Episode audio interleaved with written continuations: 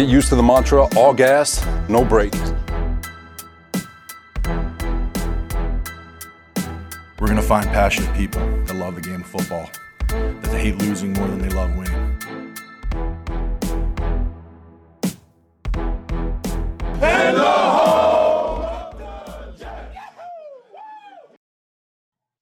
Draft week is finally here. What has been a very long process for Jet fans, a long off season that started in about week two of the NFL season. We made it. It's draft week, and no better person to bring on for our big draft show than our friend Connor Livesay. Connor, feels like just yesterday you were here with us. What's going on, my man? Yeah, it, it, does, doesn't it? it? it? felt like just a few weeks ago we were on talking about, you know, some of these guys in the second, third round, and now we're we're getting ready to kick it off and, and get going. So it's it's crazy to think that was I don't know how long ago, but it feels like it was just a few days ago. But yeah, we're we're excited to get going and uh excited to get this weekend over with. well, Connor, um, first of all, before we get into the draft and all that good stuff, where can we find your draft guide? Because that's what the overall essence of the show is. Where can fans buy it? What does it entail? Give all that information before we get started. Just go to my Twitter account, which is at Connor, spelled C O N N O R NFL draft. And I have a pinned tweet up there with all the details. It's five bucks. Uh, you just Venmo me, PayPal, Cash App, whatever. And then just send me an email address, uh, DM me, or put it in the however you're going to purchase it, you can just put in the comments of that, um, and I'll email you a PDF copy of it. It's like 130 some pages, um, 100 reports uh, on my top 100, and I added in some additional reports as well. Some of my, my favorite guys, like on day three, um, that might not go in that top 100 range, but still guys that I really like. Uh, it's got a top 250 big board of the 200. I watched probably 279 players, I think, but I only graded out 250. Um, and there's still some guys that I'm still watching that I that I that would probably be included in that that I didn't get to put in there before the guide, but uh, I'm going to talk about them this week too on the Twitter account. So just give me a follow here, um, and then you'll see the info where to get the guide. It's it's five bucks, and I think it you know give you a good idea. Some of these guys in the top 100 give you some names to look at outside of the top 100. Um, and then it's, it's, I got a, I got a mock draft in there. I got a bunch of sleeper guys that I, that I think are going to go on day three, who I think can make some big impacts in the league. So it's pretty good wealth of information for for just five bucks, I would think. But I, I guess I am a little biased. All right. So the way this uh, show will go, position by position for what the Jets need. We don't want to take up a whole boatload of your time. We know you have a, a lot going on in your own no, personal life. So let's start off with the quarterbacks shall we? So, my big thing with your quarterback rankings, and I thought obviously you know a lot more than any of us do. There was a notable omission of two games for Justin Fields. I didn't see Northwestern on there, and I didn't see Indiana. Like, was there like because it says games watch? I didn't see uh-huh. Northwestern, so those were his two worst games. So, was right. there a reason why you didn't? Did you? I'm sure you probably watched them live, or like what was what was the story behind there? So with the game, when I when I put in there which games I've actually watched, um, I I, I watch more than that obviously because I'm watching other players. I'm watching Trey Sermon. I'm watching Wyatt Davis. Those are the games I evaluated of Fields, and I watched Northwestern and I watched Indiana, and I don't think he was bad in either one of those games. I think, like you said, those were probably his two worst games, but it wasn't anything that was like, oh, this is a horrendous game for Justin Fields. It just wasn't the high level game that you saw, you know, from the play playoffs where he went against Clemson and outdueled Trevor Lawrence. It wasn't that. Um, and again, like for me, like I pick normally pick for quarterbacks, especially top end of the draft quarterbacks. I normally try to watch six to eight games um, from different years, and I think for Fields, I ended up with one, two, three, four, five, six games total from 2019 and 2020. Um, obviously, 2019 was his first time really getting a, a, a chance to start. Um, for some of the guys who started for three years at a school, you know, I'll watch even more. But for him, I just pick six games, um, and I normally either try to watch them in order or I try to watch them in the order I get them in, um, or the order I'll try to pick, you know, one in the beginning of the year, two in the middle of the year, two at the end of the year, and then two from a previous year. So it's just the games I actually evaluated of him. But like I said, I, I would have watched probably probably every game he played in with Sermon also getting evaluated with Wyatt Davis, with some of those other guys on offense who are, who are coming out this year. And I actually watched a lot of Chris Olave because I thought he was going to come out in the draft too. So in the end the, at the end of the day, I probably watched 13 or 14 of Justin Fields games. It's just those are the ones I doubt on, doubt in on when I did his notes and did his report. I just don't like picking and choosing from multiple games because I like to lock in on the guy and watch him. Um, that one player during the games I watch, if that makes sense. yeah, definitely. Hey, uh, thanks, Connor. Thanks for coming on the show. Um, there's a report that the 49ers are looking at either Trey Lance or Mac Jones at three. I don't know if you saw that. Um, obviously, your second rated guy is Justin Fields. Why do you think so many teams have Justin Fields um, dropped on their on their boards? I truly don't know. Um, I I I don't. Um, there's no off the field there. You know, there's no I just don't know what you're questioning with Justin Fields. Like, yeah, he's, you know, people will say he's like, oh, if, if his first read's not there, then he struggles, which I didn't see that on tape. Like, he throws to his first read a lot. So do a lot of quarterbacks who have really good offenses, really good protection, you know, really good receivers like he does with Garrett Wilson and Chris Olave. Um, so I, I, just don't think that's something you can knock a guy on. Like if it if it's hurting him, you know, if he's just locking in on a guy and throwing into tight coverage and throwing picks and and and not making good reads, then I can understand it. But for him, like he's a guy that that would go through progressions when he had to, but he he wasn't a guy that took chances. He wasn't a guy that consistently threw into coverage by locking onto that first read. So I didn't see it as an issue. Um, you know, I mean, again, like the report came out last week that he kind of was was dealing with the medical issue where he kind of has a seizure background.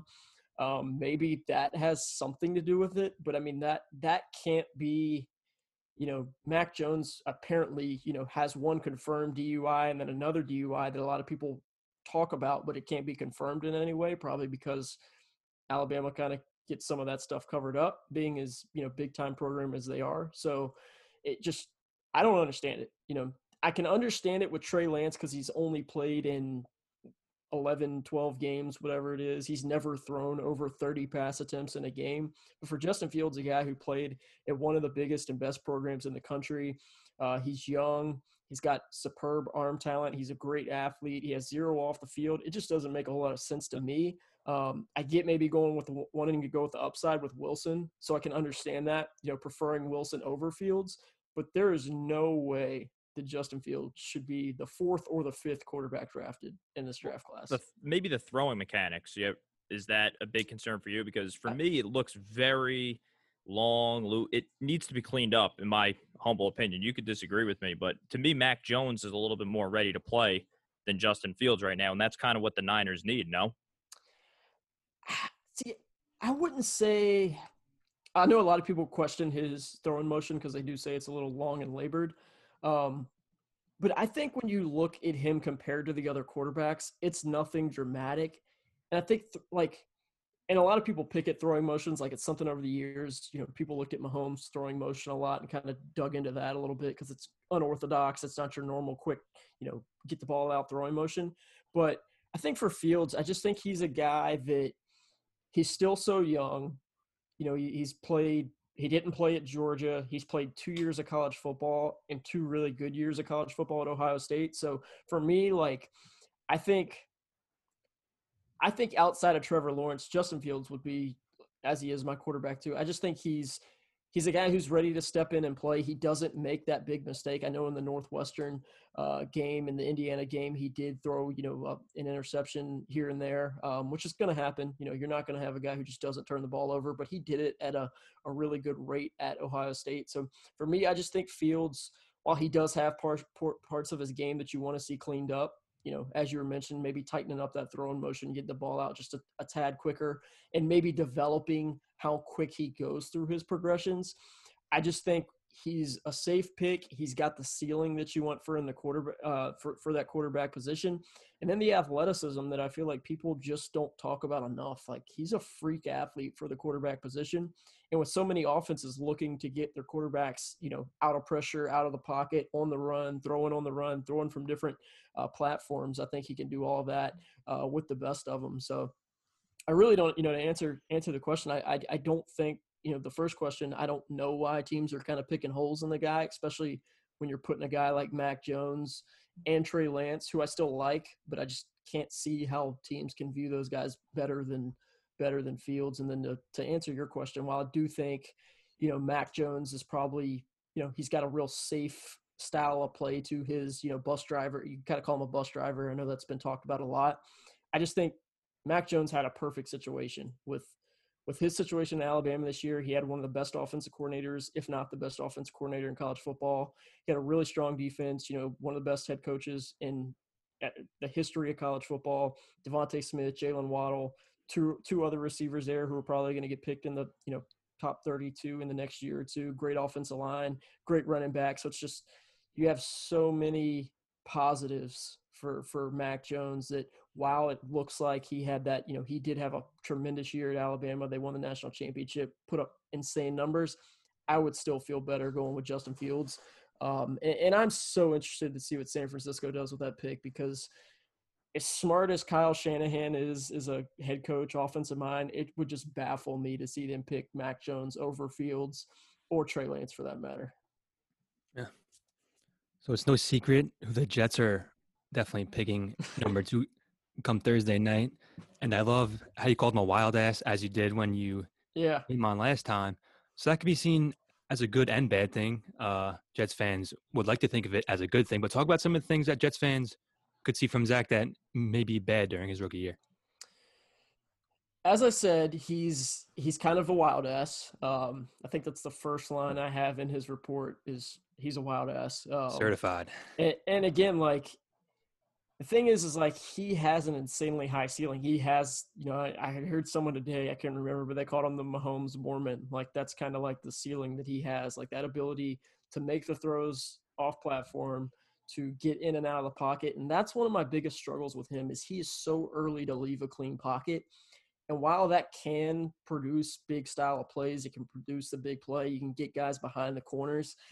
It's just not something you want to consistently do in the NFL. When you got you know these twitched up defensive ends, outside linebackers rushing off the edge, and you leave a clean pocket for those guys to just rush you to the sideline and force you know off balance throws, something he does real well. That just bodes really poorly for a young guy who might struggle seeing the field. And again, he played at BYU, so he's not used to these SEC, you know, corners, these these four three, four four athletes consistently locking down guys in man coverage and zone coverage. So that's my biggest issue with him is I think he's way too quick to leave clean pockets. And then I just wonder as a processor and as a decision maker if he'll be able to maybe clean up, you know, like he did at BYU, he gets out of those pockets, makes a good throw. Will he be able to make those reads and throws against corners who were more athletic, more instinctive in the NFL than than he saw at BYU? And then my second thing with him is you know, he'd never faced, you know, these big time defenses. I know he went up against Coastal Carolina this year, and that was probably it wasn't bad by him. It's kind of like Justin Fields' Northwestern game.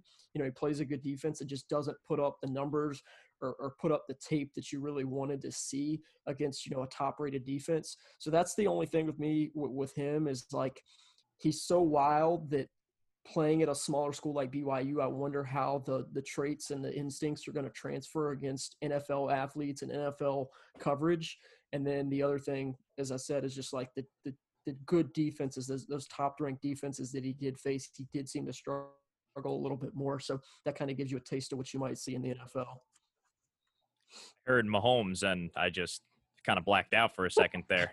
Not gonna lie, Connor. So um, that definitely gets me excited. It is kind of weird, like I know you guys are you guys are all Jets fans, but it's like kind of crazy how you know like the the the 49ers are kind of getting killed for like wanting Mac Jones or wanting Trey Lance, maybe wanting Justin Fields like but no one's really saying that about the Jets. Um, maybe they are and I'm just not as plugged in with the Jets, but like are people questioning Zach Wilson like much at all right now or is it or is it is it like oh this guy's the Jets and he's going to be great? I would say our listeners are very pro Wilson. Right. From the ones seems like we well, it seems like it's Twitter. like it seems like nationally that's the thing too. Like you think there would be more people to be like, is Wilson really the you know the for sure answer for the Jets at two? But I was I was the same way. Like when Right. Sean brought him to my attention during the actual college football season, I gotta admit, I didn't watch much BYU during the year. right. All right. So I kind of scoffed at it. And then I started watching a little bit more and I saw him play against UCF. I go, all right, then maybe Right. We could have something there. But I would say our, our listener population is very Wilson more so than Fields. I think these guys would agree.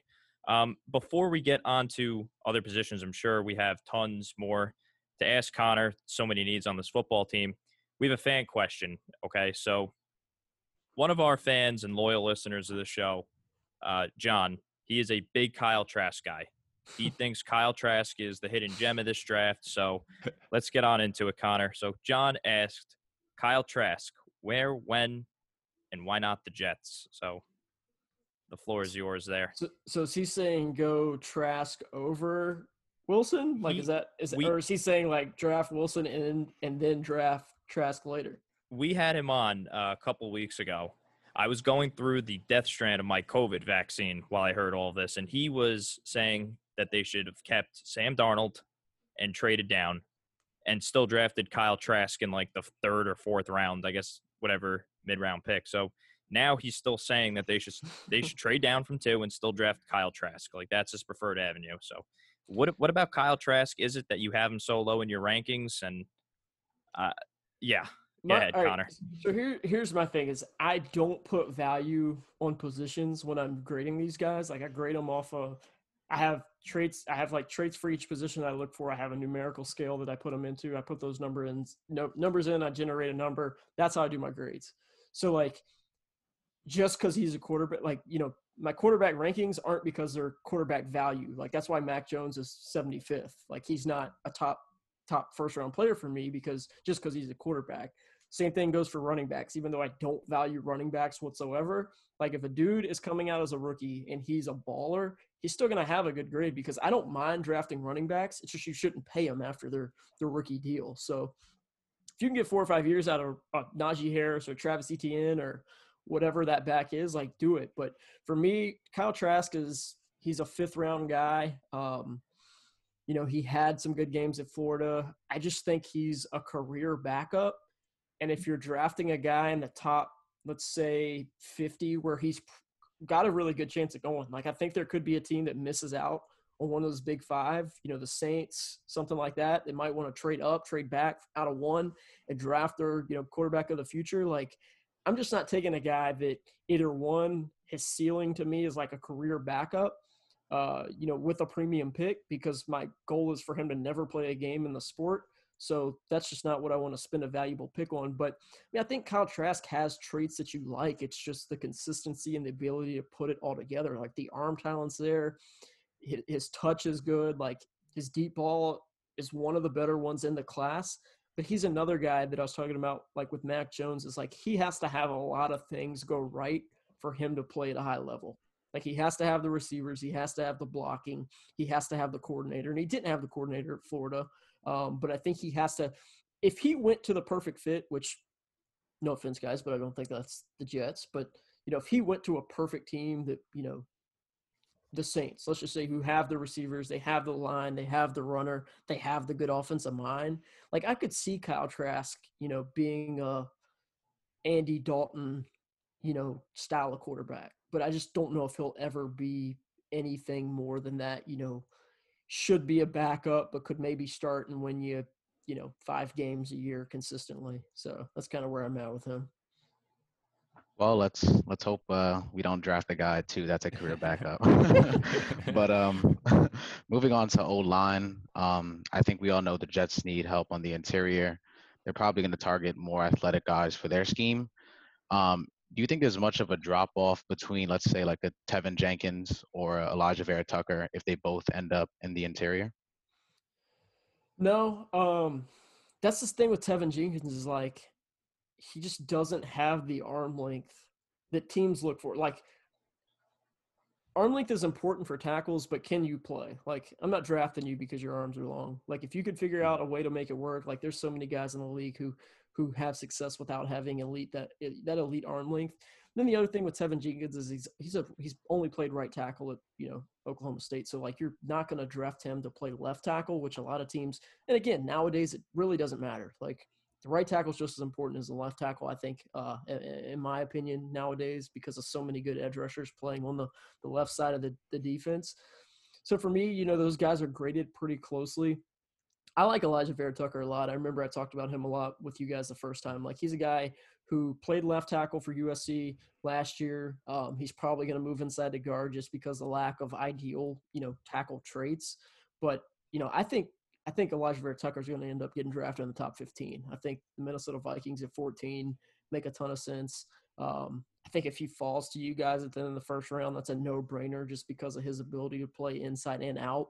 But I like both of those guys a lot. I mean, it, it's Teven Jenkins tape is some of the most fun tackle tape in this class because of how nasty he plays. Um, you know, a lot of people talk about that that you know violent nature that, that guys like Penei Sewell and Rashawn Slater play with, but but Teven Jenkins is the meanest offensive lineman in this in this draft, I think. Um, it's just again, he's a right tackle. He's got short arms. You're you're projecting him to probably move inside for some teams. Um, but those guys are graded very similar. I mean, I think any team at the back end of the first round or early second round that needs offensive tackle, you know, inside guard help, who might, you know, to look to make that transition for some of these guys at tackle who might be better guards. Either one of those guys makes a ton of sense. I just think Vera Tucker, like I've heard from some people who said that Vera Tucker is a top ranked offensive lineman over Penei Sewell and Rashawn Slater for some teams. So I think he could get drafted a lot higher than a lot of people think. Wow. wow. One of the most interesting players I came across in your draft guy was the uh, Division three interior offensive lineman Quinn Meinerz. Yeah. Who had a great week at the Senior Bowl. He seems like a Joe Douglas kind of guy. He plays with a chip on his shoulder. So what do you think about him? Yeah, I was, you know, obviously I only did a one round mock for for the draft guide, but as I'm working through, maybe you know, doing a three or four round mock for every team. Uh, Quinn Meinerz is a guy I always kind of target for the Jets if they don't go Vera Tucker or something like that at 23. Um, they always, you know, kind of like the smaller school guys. I know they drafted Nathan Shepherd pretty high a few years ago uh, from the Division two school. So, you know, I think Quinn Meinerz is a top 100 offensive lineman, interior guy, can play guard, can play center. Super. I mean, again, like we just talked about how nasty Teven Jenkins plays. Meinerz is the same way. Uh, the only thing with Meinerz is like the few games that I did get to watch from him on tape, um, he just didn't dominate the Division three competition like you would hope to see. But then he went to the Senior Bowl and dominated the Senior Bowl. So it's always tough because you turn on some of these small school guys' tape and you're like, I mean, are we really talking about those guys? You know, top 100 NFL player. But then you watch the Senior Bowl snaps and you're like, I mean, how can you not? He's he's playing, he's outdoing some of these best guys in the country. So for me, Meinerz is like the ideal, you know, late second, early third round guy for teams looking for that guard center. Um, probably best as a center just because of how athletic and strong he is, but he can play guard just fine. Um, and, again, like I always root for the guys who don't play, you know, at Alabama, Ohio State, Georgia, whatever. Like I, I love seeing the D two, D three guys get in the league and and have a successful career. So I think you know he'll probably be. I was talking with somebody the other day, and they said there's only been like one other Division three player drafted. I think in the top 100. Um, and I think he'll probably be the highest Division three player drafted, you know, probably probably ever. Um, but I haven't gone through the whole the whole NFL history to see when that guy was drafted. But I like Meinerz a lot. I think he's the ideal, you know, day two interior guy who's going to come in, you know, and again, he might be a year away from making a big impact, but I think he's perfect for for teams looking for that athletic interior offensive lineman. Before we get into some fan questions about the offensive lineman, a guy that Jet fans and apparently the Jets are pretty smitten with is Creed Humphrey, the center from Oklahoma. Southpaw center, a little unorthodox. I don't think I've seen one in the NFL in quite some time. I could just be talking out of my ass there a little bit. a lot of people have him mocked to the Jets at 34. Might not be there at 34. You have a second round grade on him in your draft guide. Is it a reach at 23rd overall to draft Creed Humphrey if you really think he's your franchise center? And do you think he's just primarily a center, or do you think he might need to start off at guard and then maybe make the switch to center? No, I like Creed Humphrey a lot. I mean, he finished with a second round grade for me, um, but but still a player that I'm I'm a big fan of. Um, I loved his career at Oklahoma. I wish Landon Dickerson was able to stay healthy at Alabama because I would have loved to seen those guys kind of compete for that, you know, truly compete for that number one uh, center center spot. But um, I, I think you know Creed Humphrey makes a ton of sense for the Jets at I mean, 23 is maybe a little bit of a reach, but if you have a big need for that position, and you, I mean, again, like the center, the center class, you know, you're looking at Quinn Meinerz, you're looking at guys like Landon Dickerson, you're looking at guys like Creed Humphrey. Like, if you need a center and you're at 23 and Vera Tucker's gone, maybe Jenkins is even gone, and you don't want to look at maybe the edge players or the receivers yet, or you know what other needs you have, like I'd be fine taking Creed Humphrey uh, at 23, and obviously he can fall all the way to 34. I'd love that too. Um, you know, again, my I think I had 19 first round grades and a couple one twos, and I think he was just outside, you know, first first portion of my second round grade. So taking him at 23 or 34 is perfectly fine for me, and I think he he'd be a big time addition. Uh, for he's going to be good wherever he goes. I just I think he's he's a really solid overall player with good athleticism, good physical traits, and just a really intelligent football player too. Okay, so our fan question just really rapid fire. This one is about one of those small school products that you you like watching, and I'm sure you've probably seen a lot of this guy when you watch Trey Lance tape this year. Michael Christopher asked, "How would you rank uh, Dillon Radunz in this draft class? Is he a reach at 34 overall?" That would be just a little bit of a reach for me. I'm pulling up mine to see exactly where I have him. Um, let's see. So for Radunz, I I liked him a lot. Um, he was my 66 overall player. Um, and it's just because his class is so deep at tackle. Like you have so many dudes at tackle. He cracked my top 10 tackles. Um, so it would be a little bit of a reach for me. I just, I think that at times he played a little bit heavy footed. He didn't play up to his athleticism. Um, but I, I, really do like uh, the, the, the traits there. I like the ceiling there with him. Um, I just wish he would play. He's six foot five, you know, 305 pounds. He's got the arm length. I just wish he would play up to his physical and athletic traits a little bit more, um, and then play a little bit stronger as well. He just doesn't play with that functional strength that you you look for as a you know primary tackle. Um, but I think he's got a lot of uh, intriguing traits. He finished with a two three for me, um, so just a little bit lower on him. Um, but but but again, it's mainly due to how deep this tackle class is. We haven't seen a tackle class as deep in a long, long time. Um, if a team in the mid second round, you know, if the tackles go off the board and they take him in the mid second round, that's not a bad pick by any means. Um, but but I would you know I would think he's got a, a, like we were talking about with Meinerz, like he might need a year to fully develop to the NFL game, uh, playing at a smaller school in North Dakota State. But but still like his traits, I still think that if he can add some mass to his frame and play with just better overall power and strength uh, as a pass rusher and run uh, run blocker, he'll he'll have a really long career in the league. Yeah, and sticking on the theme of smaller school guys, uh, one of your favorite sleepers, Jimmy Robinson. I saw he ran a 4.28 40 at the HBCU Combine, um, and last played in 2019. I guess why is he one of your favorite sleepers? Um, and what do you like about his versatility? Yeah, I mean he's a guy um, that you're you're looking at. I mean he's probably going to be more of a UDFA than than any you know he's probably not going to get drafted but like you said like i love his versatility um, and, and, i just love his like i said his versatility his athleticism uh, you know it pops he obviously had a great pro day at the hbcu pro day so another small school guy we talked about you know the, the small school guys who play with that athleticism that just might need a year to develop. I think he fits into that kind of theme perfectly. Um, but again it's a udfa guy that can come in he can play multiple positions for you. Um, and then the athlete that he is uh, he, he's he's got a lot of potential as well. And, and that's the thing with these small school guys is a lot of the small school guys who just either you know for him he didn't play in 2020 you're looking at a guy who isn't going to come in and like start games for you right away but they have that James Robinson type of ability that we saw with like Jacksonville uh, last year. They, they they draft the guy late, they bring him in as UDFA, and then he plays you know ton of snaps for you as a running back. I, I don't know if he's that, but I think he's a guy that that could come in. You know, maybe maybe he's a practice squad guy year one. He develops into something year two, but I think he's got got you know the ability to play in the league.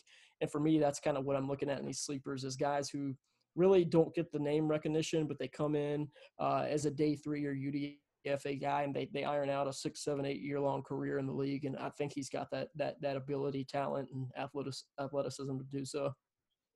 Yeah. So it's another year of uh, a very highly touted wide receiver class, and guys like CeeDee Lamb fell a bit last year. Denzel Mims fell a little bit. So, are there any receivers you could see that are being consistently mocked in the first that could fall to the second, maybe even late second? That's a good question. Um, I mean, you you would think you would see some of those guys doing that just based off just based off the you know what you just said like there's so many good ones that our team's going to go eh let's let it stretch a little bit um, so for me you know you got a guy like Kadarius Tony out of Florida who I know was often mocked into the first round um, a lot early in this process. I think he's a guy that probably falls a little bit out of that first round range. Rondale Moore out of Purdue is another guy who I think has that first round talent. Um, he ended up with a second round grade for me, but he's got that first round talent and ability who's probably going to fall the second round. And the one guy I'm interested to seeing what happens with is uh, Terrace Marshall, the LSU receiver who dominated in 2020. Um, really only one year of dominant production, but he apparently got flagged for a knee injury, uh, a knee issue, injury, whatever you want to call it, at the, the medical combine uh, that they do in Indianapolis, that they do every year at the combine, but they didn't do it this year because they didn't have a combine. But he still went to Indy and uh, had his medicals checked, and apparently you know, he got flagged for it by some teams. Um, so I'm interested to see if he ends up in the first round. But if he stays healthy and he can fall into the second round, I think Terrace Marshall has a you know a really good chance to be one of the top three or four receivers in this draft class because of his physical and athletic traits. Just now knowing that he's flagged for a knee, it's going to be about staying healthy and, and allowing his athleticism to really play uh, in the NFL with with a possible knee injury. Connor, you are talking to arguably the chair of the Kadarius Toney fan club right here. We love ourselves some Kadarius Toney, so we need a little bit more explanation on that of him falling out of the first round because I personally think he's a lock to go in the first round. He again, you obviously watched a lot more than us, but just from the times I've seen Florida play, it's like there's Pitts and then there's that guy Toney making another play. Um, so for about Toney, and then another guy that I didn't even see in your top ten, who I personally love from the times I saw him this year, is Dyami Brown from the University of North Carolina, and somebody who I really respect. Chris Simms is also very high on him. So for Toney, the the few things that I think he could fall out of the first round is he's he's he's a slot. Um, you know, I think that's where he's going to make his living in the NFL. I don't know if he's got the the strength, the the play strength, or the size to really live on the outside consistently. Now he might be able to go out there and do some of those things, um, but his he's he's a little bit, you know, I'm not going to say like I said, his functional strength isn't the best, so that's why he's probably going to play a slot. So a lot of teams might just not draft him in the first because he's going to be a primary slot. Do I agree with that? No, because the slot receiver position in the NFL is just as important now uh, as the boundary guys, but we know how the NFL can be dinosaurs about adapting to those things. Obviously, he's a great athlete. You see that on tape. His ability to change directions, his route running is uh, top notch. I love, and it, it, it's when I say his functional strength, I'm talking about his ability to kind of run through contact throughout his routes because after the catch, he shows off good power. He breaks tackles. He's a tough guy to bring down. But you'll see when he runs his routes when you're turning on the all 22, like when guys are physical with him at the top of routes or throughout the route stems, obviously there's not a legal contact in college football, so you can be a little bit more physical. He struggles to kind of deal with that that. So I think he's just going to have to improve his overall play strength throughout his route stems and coming in and out of his breaks because he's able to he gets knocked off phase a lot. I think that that could be an issue at timing in the NFL, but he's a great athlete.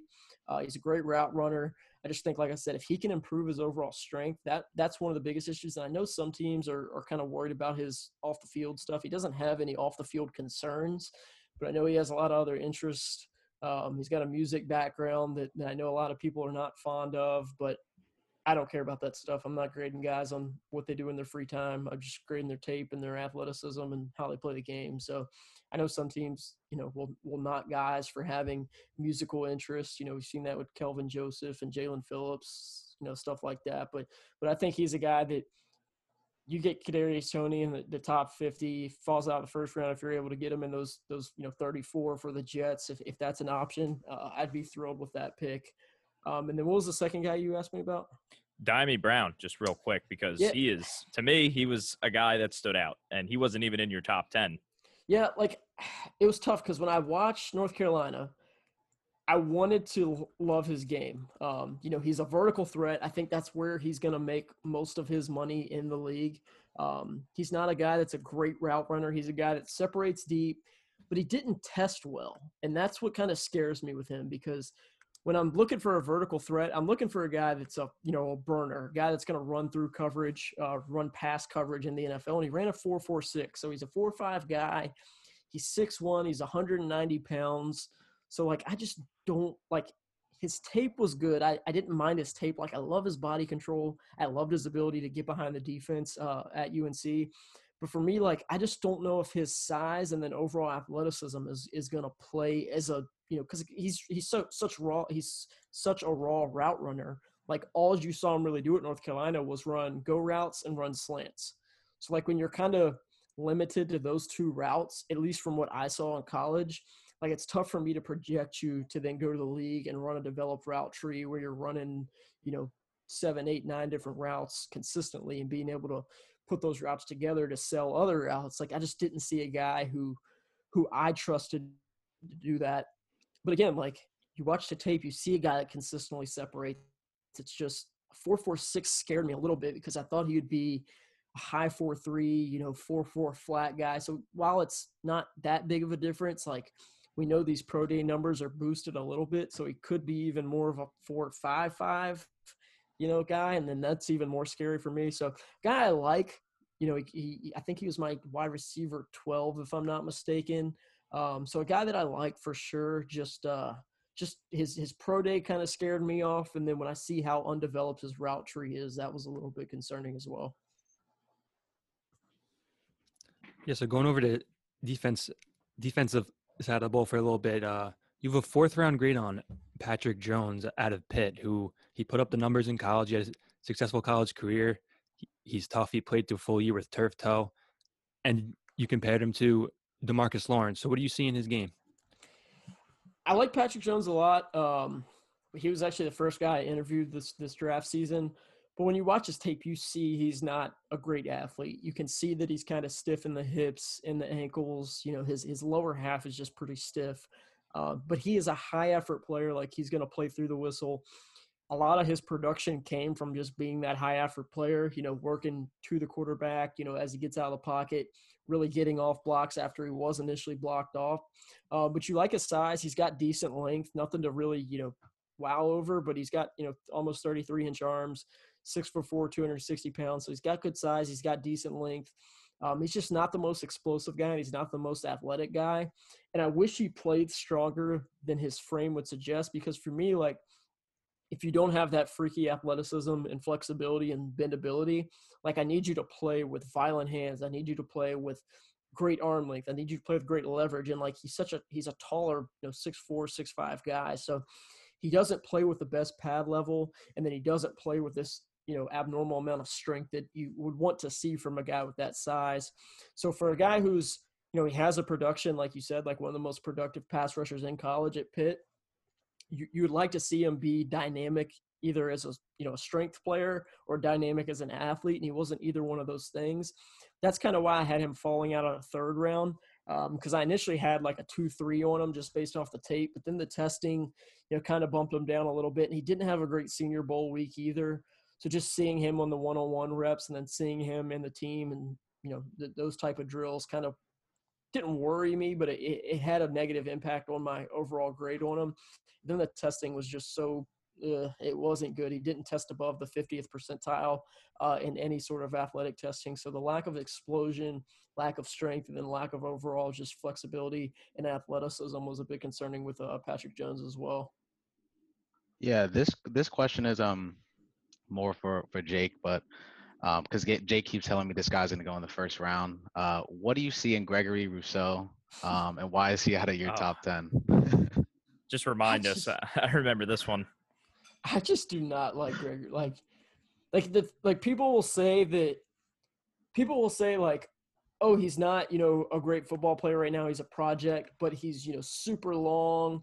He's super strong, and all that thing. And like he is long, and he's tall, but that's it. Like he pl- doesn't play with any of the explosion. He's not very quick. His, you know, he ran a seven five three cone. Like the lack of flexibility and bend is just horrible.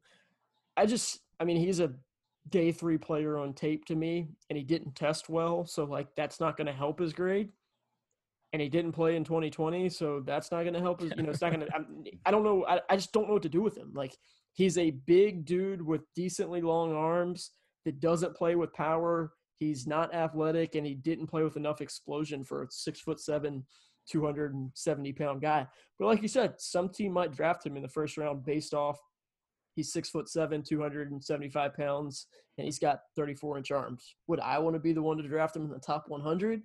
No, but I can see, you know, the dinosaur scout being like, "Oh, this guy looks the part," but God, his he he didn't finish with the lowest. I so one of the things I do in my grading scale is I grade the production, like their sacks and their tackles for loss. I'll grade it to see how high quality it is, and like I don't think he had a high quality production metric at all. Like it was either so like I'll explain that real quick. So I grade the guys on like if they have a sack and they're just left unblocked.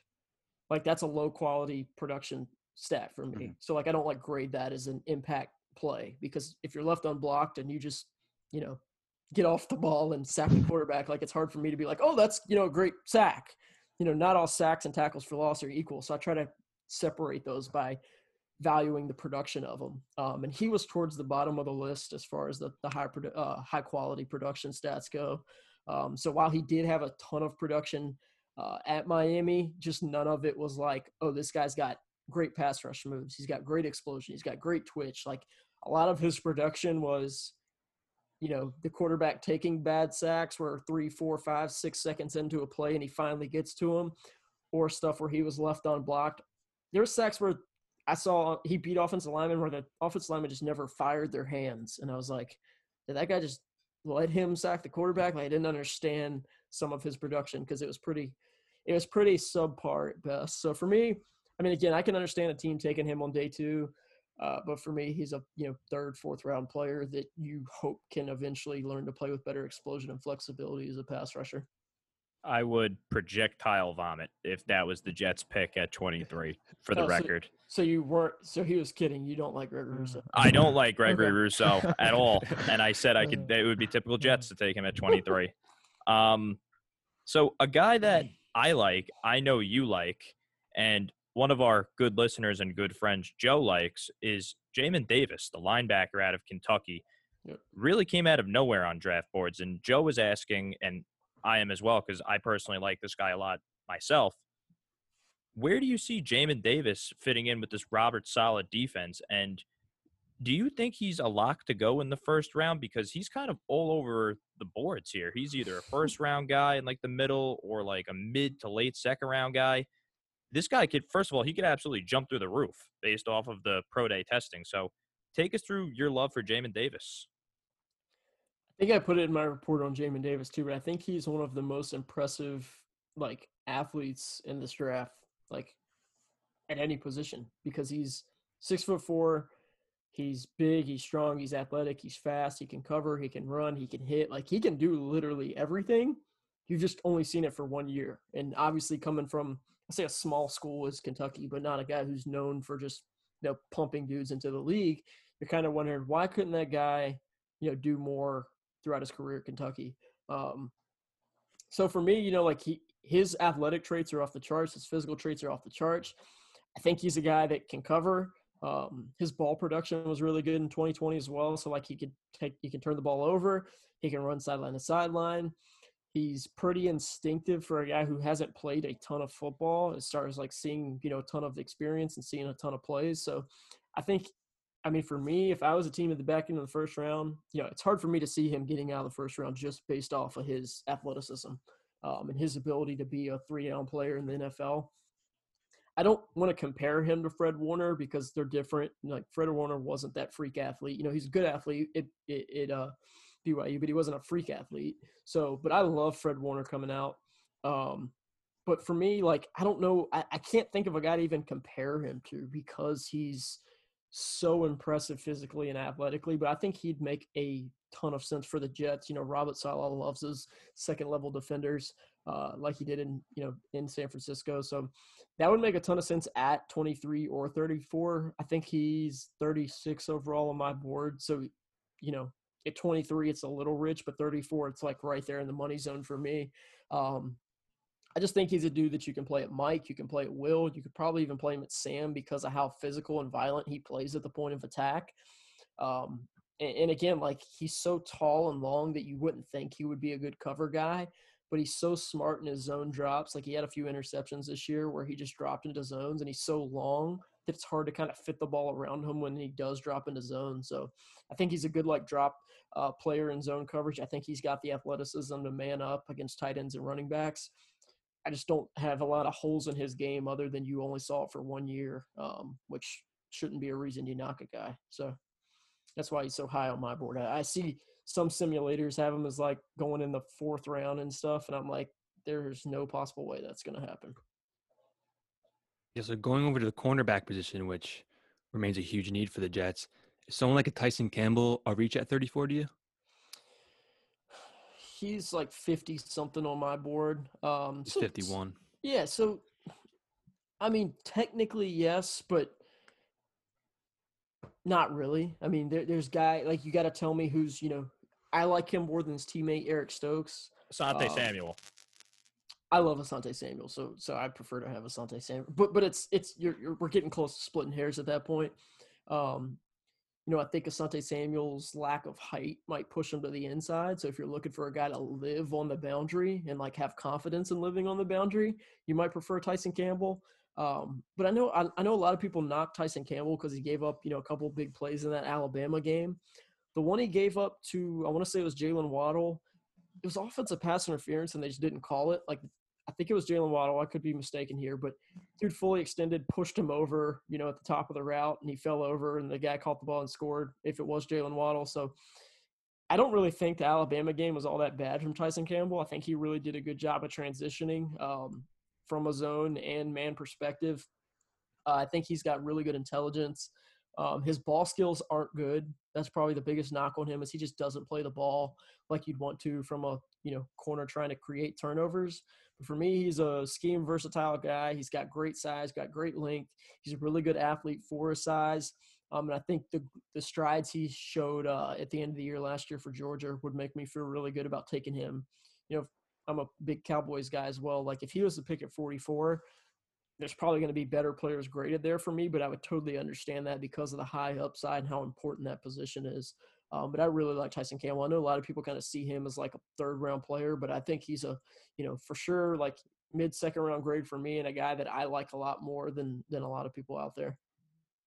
Yeah, and you and you briefly mentioned Eric Stokes. Um, I think he's someone that could be a fit for this offense just based on, I mean, excuse me, defense uh, for his, his athleticism. He can move around the field a little bit. Um, you know, what do you like about him? I know he was in your top ten, but you know, what is what is your grade on him exactly? So I know, I know when I talk about Stokes and Campbell, Mhm. um, you know, a lot of people are like, "Oh, well, you like Campbell more, so why don't you like Stokes?" And it's I do like Stokes. I just think Campbell's a little bit, um, you know, more fluid in his transitions. Like Stokes tested better than Campbell did, but I don't think that really shows up on tape. I think Campbell, given that he's a little bit bigger than Stokes, test and looks a little bit more fluid on the field than maybe the pro day numbers would suggest. I mean, I got uh, Stokes at 60th overall on my board, and Tyson Campbell is 51. So they're they're graded very closely. But both of those guys are really good athletes. They have great size. They're going to live on the outside. Stokes obviously had one of the best 40 yard dashes of this this uh, draft process. So he's got the long speed uh, to recover and run with those guys vertically. So either one of those guys, I don't think you can really go wrong with. Wrong with. I just prefer Campbell just a little bit more because I think he played with a little bit more fluidity on tape than a guy like Stokes. Connor, just to go back to the offensive side a little bit, one question that I feel like we ask ourselves all the time is who is that next Alvin Kamara? Who is that next day two, three running back that, you know, comes out of nowhere every year because they always say, hey, don't draft the running back in the first round or the second round. It's not worth it. So, who in your mind is that guy this year that, hey, on day three, he's going to be that next superstar breakout guy that would thrive in this Mike LaFleur offense that the Jets are implementing? I think a guy like Kylin Hill out of Mississippi State can do some of that. You know, I don't know if he'll ever be Alvin Kamara, but he'll be a guy that you can draft on day three, could start games for you, could, could give you good production.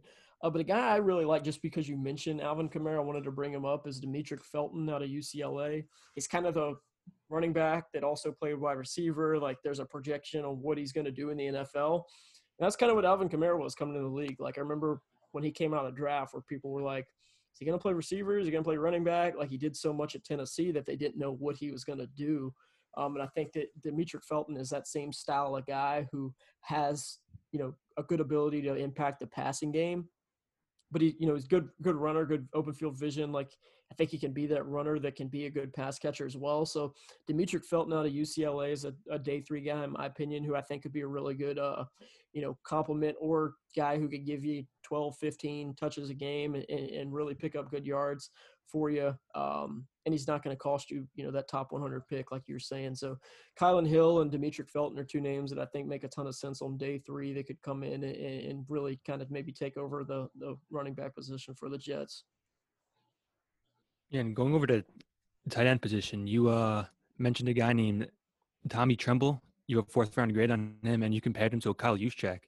And we're implementing the Shanahan offense, and it's no secret how important a guy like that what's the 49ers. So, what could a guy like that be for the Jets? Yeah, you know, that's really, it's funny because he's kind of projection too, because at Notre Dame, he didn't catch a ton of balls. You know, he kind of played as like an H-back.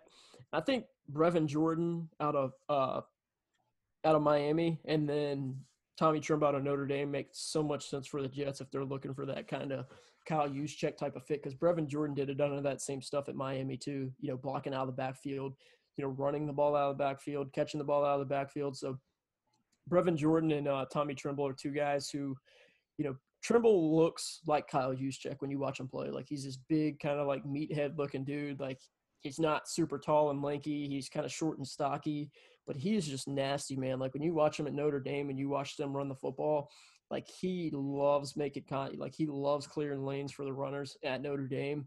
And that's just something that always translates well to the to the NFL. But I think he showed growth as a receiver uh, in his final year at Notre Dame. He has some injury stuff there too that I think some teams are clearing him on. Um, but his hands are, are are okay. I think that's probably his biggest thing is he kind of has those fullback hands. You know, he's not a real easy, soft-handed pass catcher. He kind of more of a get out there, stick it. Um, so he might struggle with you know being that natural pass catcher at the catch point, but I think his route running improved. Um, I think he gets kind of in and out of his breaks with some more twitch than you'd think for a guy that look you know looks like he does, where he's kind of big, you know, stocky type of dude. But he plays with some athleticism, um, and I think he makes a ton of sense as that you know kind of H back tight end for you that can that can block out of the backfield, can catch out of the backfield, can run it out of the backfield, can do so many things for the offense like Kyle Juszczyk did um, in San Fran. But Brevin Jordan out of Miami is the other guy that I think kind of does a lot of that same stuff as well. So, you know, a lot of people have Tommy Tremble as like a, a second, third round guy. I just didn't quite see the receiving ability from him on tape. Like if you're making that projection, I can see it, but I just I didn't see that much of it to where I'm like, oh, I'm you know I'm not going to draft a fullback in the top 100, but if you tell me he's got a chance to be that you know ability to receive and be that H back style of guy, then I can see it. But uh, just didn't do it a lot at Notre Dame, mainly because how they used him.